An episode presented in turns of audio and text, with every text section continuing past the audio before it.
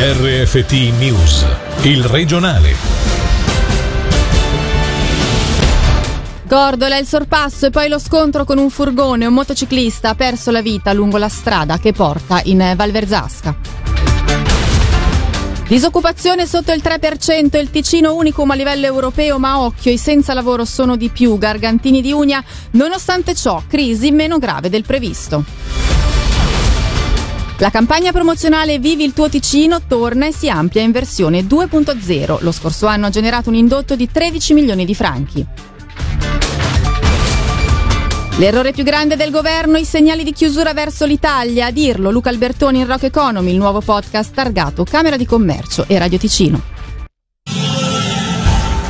Buonasera dalla redazione in apertura di notiziario l'incidente mortale che si è verificato nel primo pomeriggio. Un motociclista, le cui generalità sono state rese note poco fa, è deceduto dopo aver centrato un furgone mentre viaggiava in direzione di Gordola. La vittima è un 67enne del canton Zurigo. Per i dettagli sentiamo Angelo Chiello. Ha perso la vita dopo uno scontro con un furgone mentre era in fase di sorpasso. Il motociclista è morto poco dopo le 13 di oggi.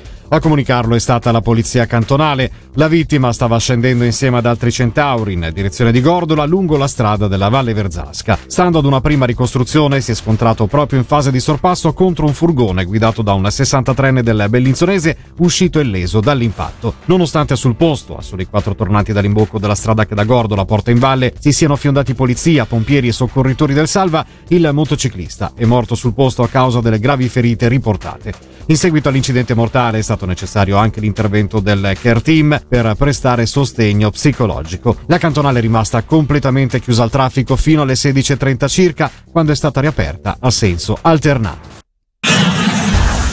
La crisi sembra essere meno grave del previsto. Il Ticino un unicum a livello europeo. A dirlo è il segretario cantonale di Unia all'indomani della pubblicazione dei dati sulla disoccupazione sotto al 3% in Ticino.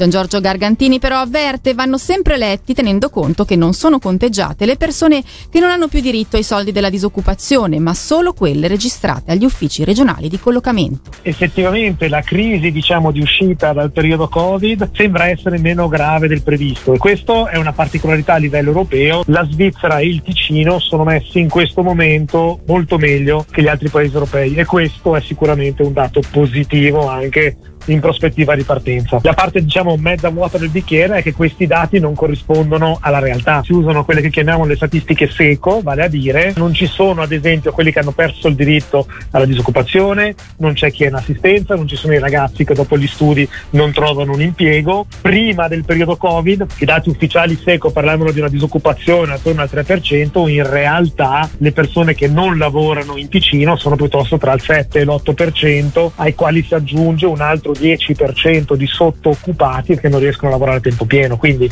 la realtà è ben diversa e sono due statistiche diverse, le statistiche SECO e le statistiche ILO, vale a dire quelle internazionali. Le difficoltà ci sono e usciamo da un anno e mezzo assolutamente difficilissimo, di una difficoltà estrema per i lavoratori, le lavoratrici e le aziende. Però diciamo che siamo messi meno peggio di quello che potevamo temere sei mesi fa e molto meno peggio di quanto si temeva ancora l'anno scorso. Un territorio da vivere e scoprire anche da parte di chi già ci risiede. Torna e si amplia la campagna Vivi il tuo Ticino, lanciata con successo lo scorso anno dal Dipartimento delle Finanze e dell'Economia in collaborazione con l'Agenzia Turistica Ticinese e con Banca Stato. Nella nuova fase battezzata 2.0 Vivi il tuo Ticino mirerà a incentivare la stagione turistica fino a fine 2021 e includerà anche partner come il Centro Competenze Agroalimentari Ticino, l'Unione Trasporti Pubblici e Turistici Ticino e Ticino Wine. Sentiamo il direttore del DFE, Cristian Vitta, al microfono di Fabrizio Coli. Vivi il tuo Ticino 1.0 lo potremmo definire, è stato un successo che ha permesso di generare un indotto di oltre 13 milioni di franchi sul territorio, sono stati utilizzati molti buoni presso i ristoranti e anche un buon numero di soggiorni. Quest'anno abbiamo voluto innovare e rinnovare anche il prodotto, innanzitutto modificando il periodo. Questo prodotto partirà dal 16 eh, di agosto e andrà fino alla fine dell'anno e poi abbiamo voluto allargare i settori di riferimento, ad esempio al trasporto pubblico turistico e abbiamo incluso anche gli attori dell'agroalimentare, oltre evidentemente ancora al settore della gastro e dell'hotelleria. Ai turisti ticinesi interessati a godere appieno del loro territorio verranno offerti sconti nelle strutture ricettive del cantone, un buon omaggio di 25 franchi da spendere nei ristoranti e nelle numerose strutture aderenti al progetto e sconti del 50% su tutti i mezzi di trasporto affiliati all'UTPT. Nel dettaglio le modalità delle offerte si possono scoprire sul sito viviltuoticino.ch. Le parole di Angelo Trotta, direttore dell'agenzia turistica ticinese, seguite da quelle di Fabrizio Ceslachievich, presidente della direzione generale di Banca Stato. Noi stiamo spingendo moltissimo a livello strategico la destagionalizzazione perché vorremmo prolungare la stagione turistica, quindi allungare l'estate e l'autunno, però anche anticipare la primavera per i turisti e poi soprattutto speriamo che questa iniziativa serva anche a convincere chi ha un'infrastruttura turistica, che sia alberghiera o gastronomica, ma anche un impianto di risalita, se possibile mantenerla aperta. Noi vorremmo mese per mese indicare indicare una destinazione raggiungibile sicuramente attraverso il trasporto turistico, il ticinese che si reca lì e la raggiunge si può semplicemente geolocalizzare sulla piattaforma Vivi il tuo Ticino e poi richiedere il buono di 25 franchi. Quindi ci sarà sia lo sconto del 50% sul trasporto e poi ci sarà anche la possibilità ai primi mille che lo faranno mese per mese di avere questo buono addizionale di 25 franchi. Ma è un'iniziativa che rientra negli scopi della banca, quella di sostenere il territorio, l'economia l'economia e poi indirettamente anche il cittadino ticinese, per cui penso che questa iniziativa sia la prima che effettivamente ha sostenuto anche in un momento veramente di panico totale il territorio ticinese, questa iniziativa vuole essere una continuazione comunque in un momento difficile per tutto il territorio a sostegno di una filiera importante che genera il 10% del PIL. Il 2020 doveva essere l'anno dei grandi progetti per le ferrovie autolinee regionali ticinesi, ma ci ha pensato la pandemia a scombinare le carte. Il potenziamento del trasporto pubblico di Lucarnese Valli con l'assunzione di nuovo personale è comunque riuscito, nonostante una perdita finanziaria complessiva di oltre un milione di franchi. A salvare la situazione soprattutto il turismo interno. Sentiamo la portavoce delle FART, Monica Brancato. Noi abbiamo avuto appunto da un lato le grandi incognite legate alla pandemia che hanno evidentemente impattato sul numero di passeggeri che abbiamo trasportato, dall'altro lato eh, è stato un anno ricco di grandi sfide che abbiamo vinto. A livello di dati di affluenza è evidente che eh, i mesi di lockdown hanno pesato tantissimo, come regione fortemente toccato dal turismo abbiamo avuto la fortuna comunque di beneficiare dell'ottima annata turistica del Locarnese Valli, per cui soprattutto le linee eh, turistiche come la 315 della Valle Maggia e la 316 di Brissago sono riuscite ad avere una buona stagione estiva e autunnale, eh, anche le ferrovie regionali, diverso il discorso per le linee urbane dove abbiamo perso un pochino di più, il 29%, e il traffico internazionale su cui abbiamo avuto complessivamente una perdita veramente elevata. Convitta usciti da momenti difficili, un errore del governo, i segnali di chiusura verso l'Italia non erano necessari. Luca Albertoni si è raccontato a 360 gradi nella prima puntata di Rock Economy, podcast realizzato in collaborazione tra Camera di Commercio e Radio Ticino, presente sulle principali piattaforme sul sito radioticino.com.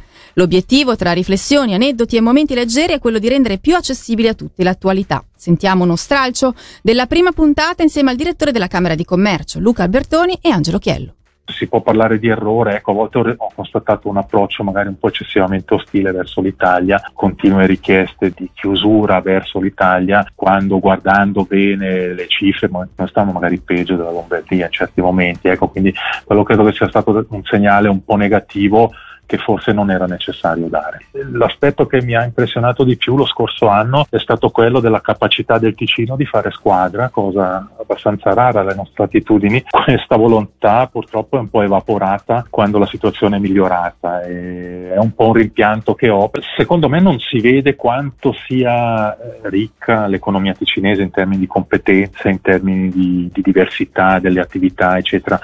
Non, non si vuole vederlo, non so se è una volontà. Mi dispiace che la, la, la, discussione verta sempre un po' attorno piuttosto a degli aspetti polemici negativi. Dopo è chiaro che il cane che morde l'uomo non fa notizia, l'uomo che morde il cane lo fa, quindi evidentemente eh, l'aspetto negativo attira sempre di più. Però sull'altare di questa cronaca spicciola viene sacrificato un po' tutto quello che è legato alla conoscenza delle tante cose buone che il Ticino fa, poi non si può obbligare nessuno a interessarsi alle strutture economiche, però trovo veramente un peccato che non lo si faccia.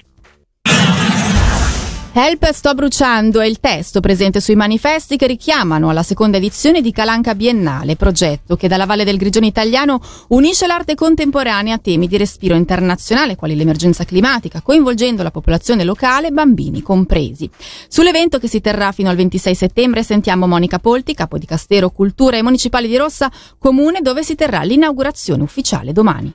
Calanca Biennale ad Arvigo e Rossa presenta un percorso eh, di arte figurativa che vuole valorizzare il territorio e fare cultura del paesaggio. Si ispira a, questo coccodrillo, questo famoso coccodrillo che sia ad Arvigo sia a Rossa sono, ne sono esposti diversi. Sono 220 pannelli coccodrillo che lancia il grido d'allarme Help, I'm burning, come chiedere aiuto che la terra sta bruciando. 220 pannelli prodotti da artisti grafici di tutto il mondo. L'altro percorso che comprende la Calanca Biennale è la costruzione di un grande coccodrillo formato da 36 pezzi in Gnais della Valle Calanca su progetto dell'architetto Davide Macullo. E Macullo ha chiesto l'intervento dei bambini della scuola e della valle, ognuno un disegno. Questo disegno è stato inciso su una facciata di questi parallelepipedi di Gnais che eh, compongono questo coccodrillo e questo si trova a Rossa. È ufficiale, Lugano Inter si giocherà il 17 luglio alle 20.30 a Cornaredo. Sarà la prima amichevole per i campioni d'Italia sotto la guida di Simone Inzaghi l'ultima per i bianconeri prima dell'inizio del campionato. Il Lugano di Abel Braga nel frattempo è già sceso in campo ieri sera sotto la pioggia battente bareggiando 0-0 contro il Winterthur. Si è pure visto il neoacquisto Dembabà. Sentiamo il perno della difesa Miat Maric stiamo lavorando bene, è un periodo di preparazione, quindi gambe pesanti, ma cerchiamo comunque di trovare nuove giocate, di mettere in pratica quello che il nuovo mister vuole da noi. Tutto sommato oggi siamo soddisfatti, soprattutto sul momento senza palla. Il mister ci chiede spesso eh, mettere l'accento su, sul giocare e muoversi, giocare e muoversi, cercare di dare al, al portatore di palla le più opzioni possibili. No, non è evidente cambiare mister e avere così poco tempo per preparare la stagione, però la stagione è lunga e dobbiamo rimanere calmi calmi e cercare di progredire di partita in partita. Cercheremo comunque di vincere, di portare a casa i tre punti, questo sì. Quello che succede nella società eh, sappiamo che non è il massimo della vita, però quello che succede negli uffici, fuori, noi sul campo cerchiamo di fare il nostro lavoro e concentrati solo su quello che succede in campo, poi il resto è compito del presidente e chi di dovere. E questa era la nostra ultima notizia dalla redazione, grazie per l'attenzione, buona serata il regionale di RFT, il podcast su www.radioticino.com.